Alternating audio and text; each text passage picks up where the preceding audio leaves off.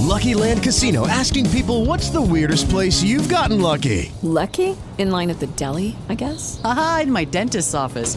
More than once, actually. Do I have to say? Yes, you do. In the car before my kids' PTA meeting. Really? Yes. Excuse me, what's the weirdest place you've gotten lucky? I never win and tell. Well, there you have it. You can get lucky anywhere playing at LuckyLandSlots.com. Play for free right now. Are you feeling lucky? No purchase necessary. Void where prohibited by law. 18 plus. Terms and conditions apply. See website for details.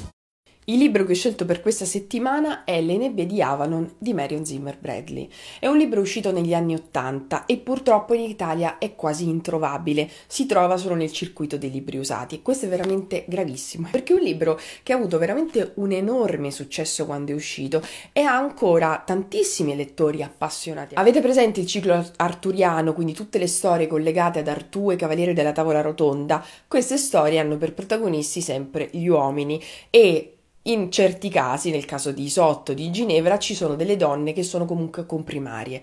In questo caso Mary Zimmer Bradley parla invece della storia dal punto di vista di Morgana. Qualcuno sostiene che questo sia un romanzo per donne. In realtà, benché parli moltissimo di sacerdotesse e della dea, cioè di questo culto pagano che viene messo da parte a favore del dio cristiano, eh, è proprio un romanzo che parla di questo, che parla di qualcosa che, che interessa a tutti, cioè di come a livello eh, politico, economico, eh, a livello di potere temporale, la religione cattolica secolarizzata ha cominciato a invadere, a colonizzare tutti quei luoghi inglesi eh, in cui invece c'era un culto pagano e c'erano dei comportamenti e dei costumi costi- considerati promiscui, lascivi e osceni da parte della cultura cattolica, ma che in realtà permettevano una, una libertà, l'espressione della libertà individuale all'interno della, della società inglese eh, e che invece sono stati repressi brutalmente. Si parla di questo in questo libro, è questo l'argomento principale. Tant'è che dove sorge storicamente uno dei luoghi più importanti per il culto cristiano inglese, cioè eh, Glastonbury,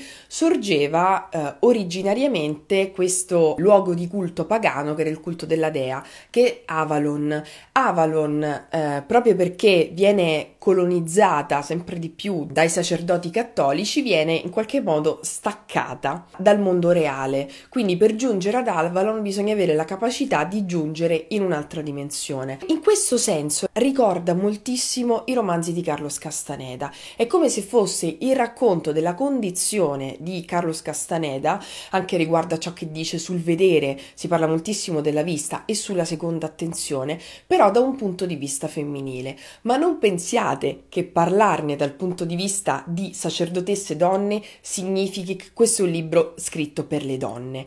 È un libro che racconta di una storia dimenticata, ovviamente un libro di invenzione, ma è un libro che racconta di una condizione storica avvenuta storicamente, effettivamente. Mario Zimmer Bradley ha studiato moltissimo per scrivere questo libro, è andata a recuperare tantissimi studi sulle culture pagane, su quello che è successo storicamente in Inghilterra, racconta questa storia, quello che, che avviene a livello storico, inventandosi la storia di Morgana, ma quello che ci passa è l'idea di come un culto religioso che diventa, che si secolarizza, può ehm, nascondere invece qualcosa che era molto più autentico, un contatto molto più forte e quindi misterioso, spaventoso, infido, che ha molto a che fare, questo sì, con la storia delle donne, con il corpo delle donne e con la libertà di scelta sulla propria vita. Quindi quello che accade è che Morgana, insieme ad altre sacerdotesse, cerca a tutti i costi di eh, permettere al culto della dea di andare avanti, quindi permettere dei riti che sono appunto considerati osceni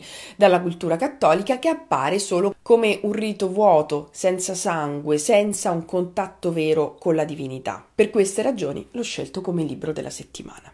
It is Ryan here and I have a question for you. What do you do when you win? Like are you a fist pumper?